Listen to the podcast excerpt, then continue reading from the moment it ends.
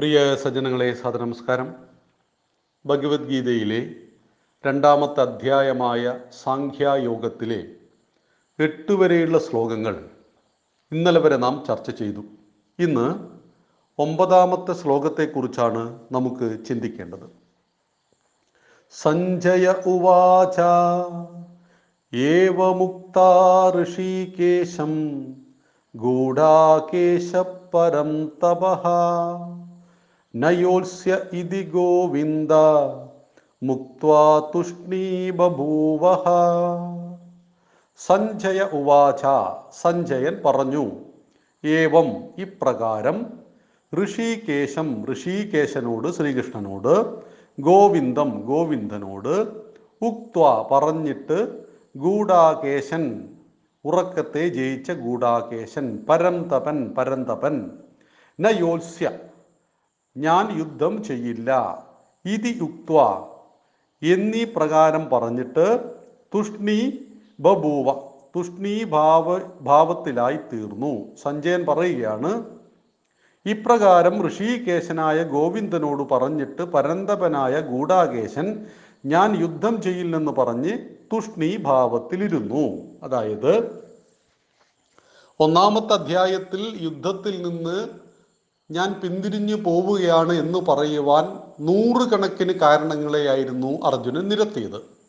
എന്നാൽ രണ്ടാമത്തെ അധ്യായത്തിലെ രണ്ടാമത്തെ ശ്ലോകത്തിൽ ഭഗവാൻ ഇതിനെയൊന്നും സ്വീകരിച്ചില്ലെന്നു മാത്രമല്ല അതെല്ലാം ബാലിശങ്ങളാണ് എന്ന് ഉറപ്പിച്ചു പറയുകയും ചെയ്തു.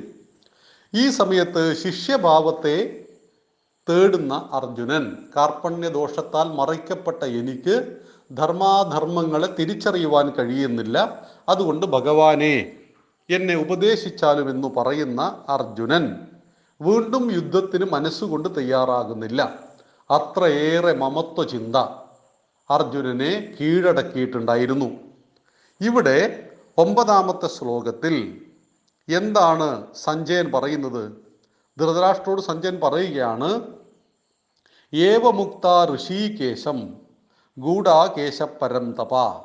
ഇവിടെ കുറേ വാക്കുകളെ നമുക്ക് പഠിക്കാനുണ്ട്.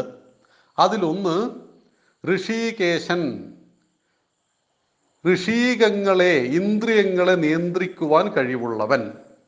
അവനോടാണ് പറയുന്നത് ആര്?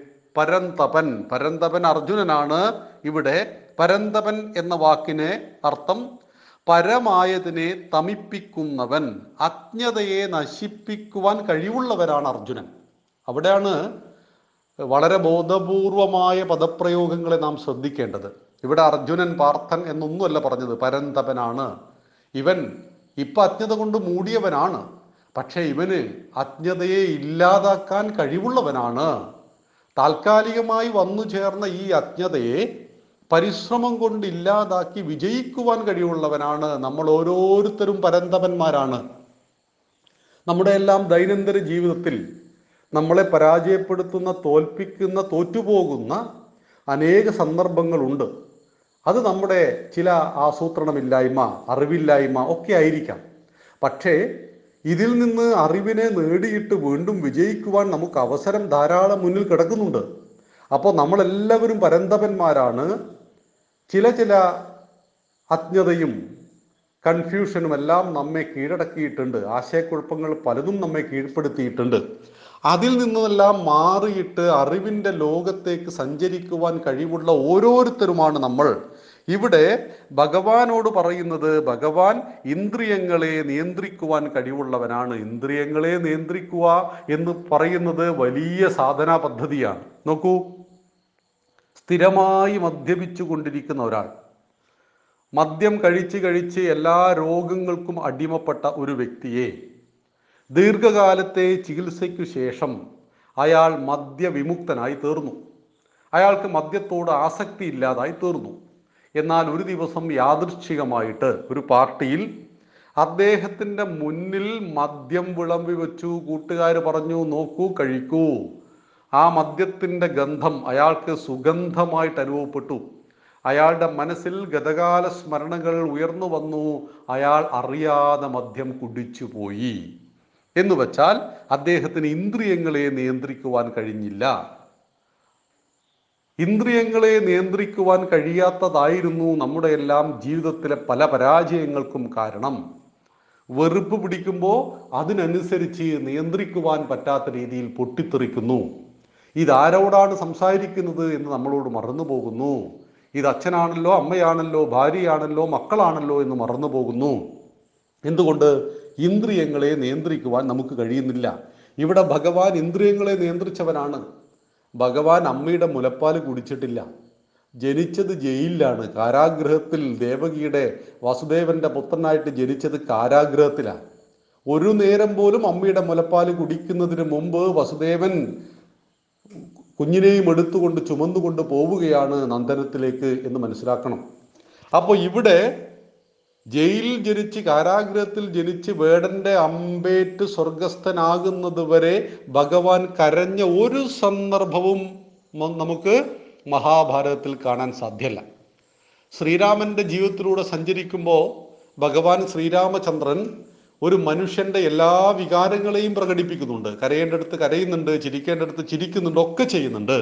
എന്നാൽ ഭഗവാൻ ശ്രീകൃഷ്ണൻ പൗരുഷത്തിന്റെ മാത്രം പ്രതീകമായിട്ടാണ് അവതരിക്കുന്നത് ഭഗവത്ഗീതയിലും മഹാഭാരതത്തിലും എല്ലാം തന്നെ. അതുകൊണ്ട് ഭഗവാൻ കരഞ്ഞ ഒരു രംഗം പോലും എവിടെയും മഹാഭാരതത്തിൽ ഉണ്ടായിട്ടില്ല.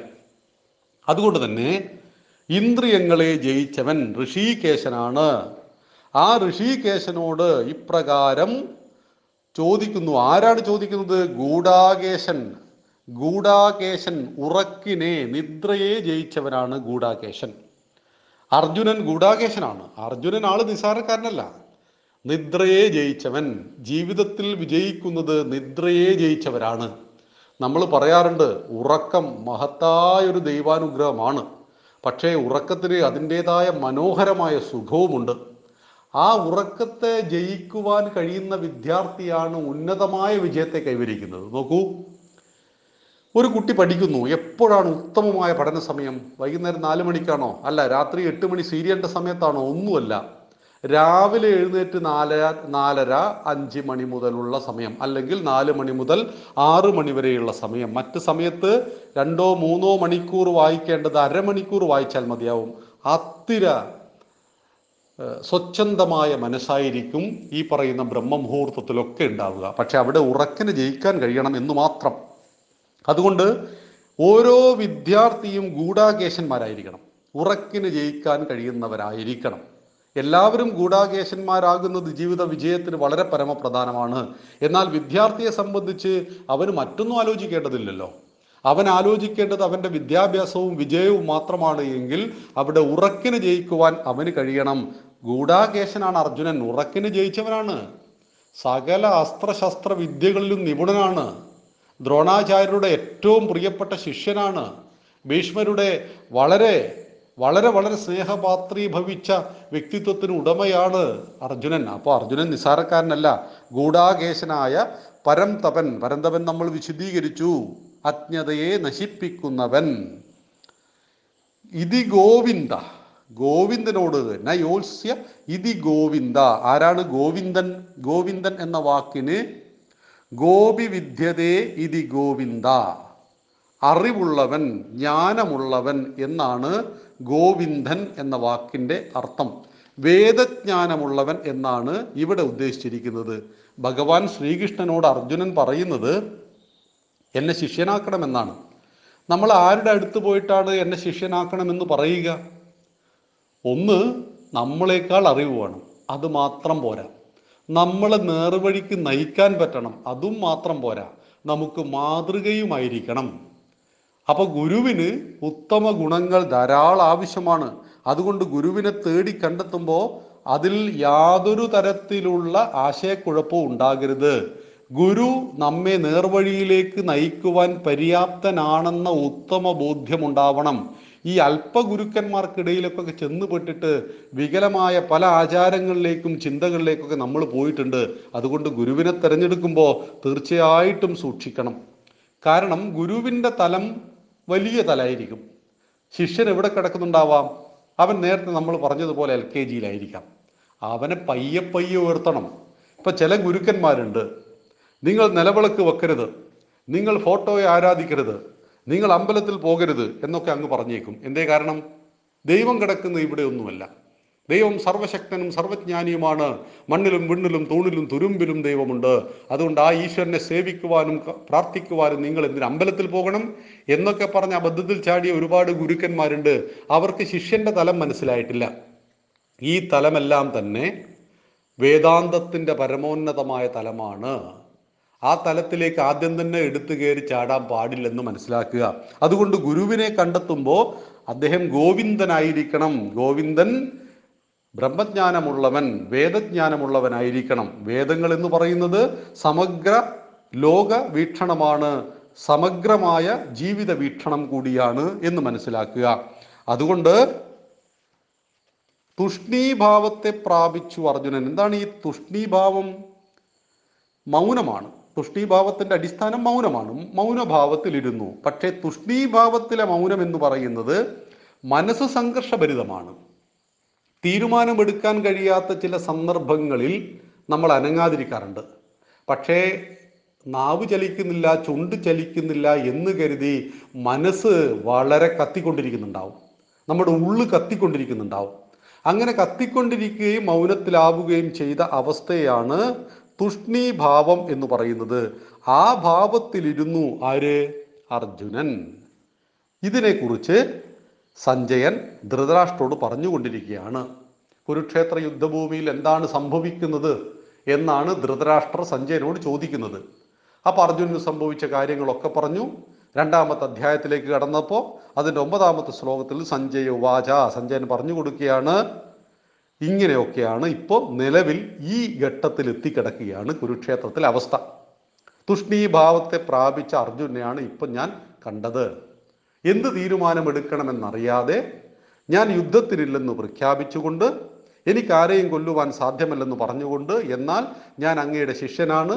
എനിക്ക് സത്യമേത് ധർമ്മമേതെന്ന് തിരിച്ചറിയുവാൻ കഴിയുന്നില്ല. അതെനിക്ക് ഉപദേശിച്ചു തരണം എന്ന് പറയുന്ന അർജുനന്റെ ഭാവത്തെക്കുറിച്ച് സംസാരിച്ചുകൊണ്ട് ഒമ്പതാമത്തെ ശ്ലോകം അവസാനിക്കുമ്പോൾ പത്താമത്തെ ശ്ലോകത്തിൽ എന്തു പറയുന്നു എന്ന് നമുക്ക് നാളെ സംസാരിക്കാം. നന്ദി നമസ്കാരം. വന്ദേ മാതരം.